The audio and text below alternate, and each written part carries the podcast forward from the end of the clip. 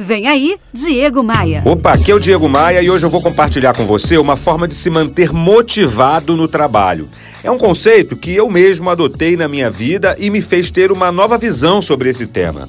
Porque, convenhamos, não tem jeito. Por mais que você seja uma pessoa super alta astral e otimista, em algum momento a praga da desmotivação pode pegar você. Repare que eu não estou me referindo a transtornos de ansiedade, a depressão, nada disso. O tratamento para essas coisas é outro. Eu me refiro à motivação diária para o trabalho que fazemos. Aí vai a minha técnica. Esqueça grandes metas, concentre-se nas pequenas vitórias.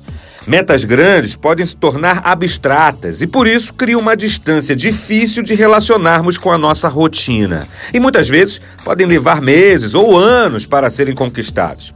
O segredo são as pequenas vitórias, as pequenas conquistas do dia a dia. Qualquer coisa que tenha corrido bem ou que tenha funcionado.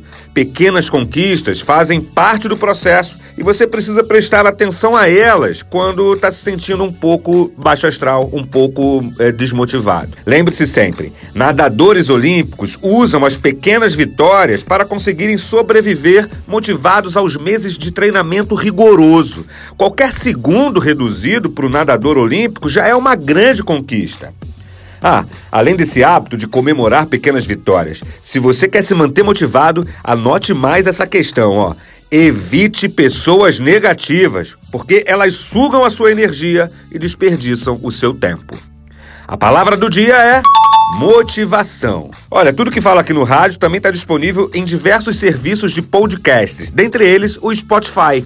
Acesse diegomaia.com.br, clique nos ícones desses serviços e me adicione. Bora voar?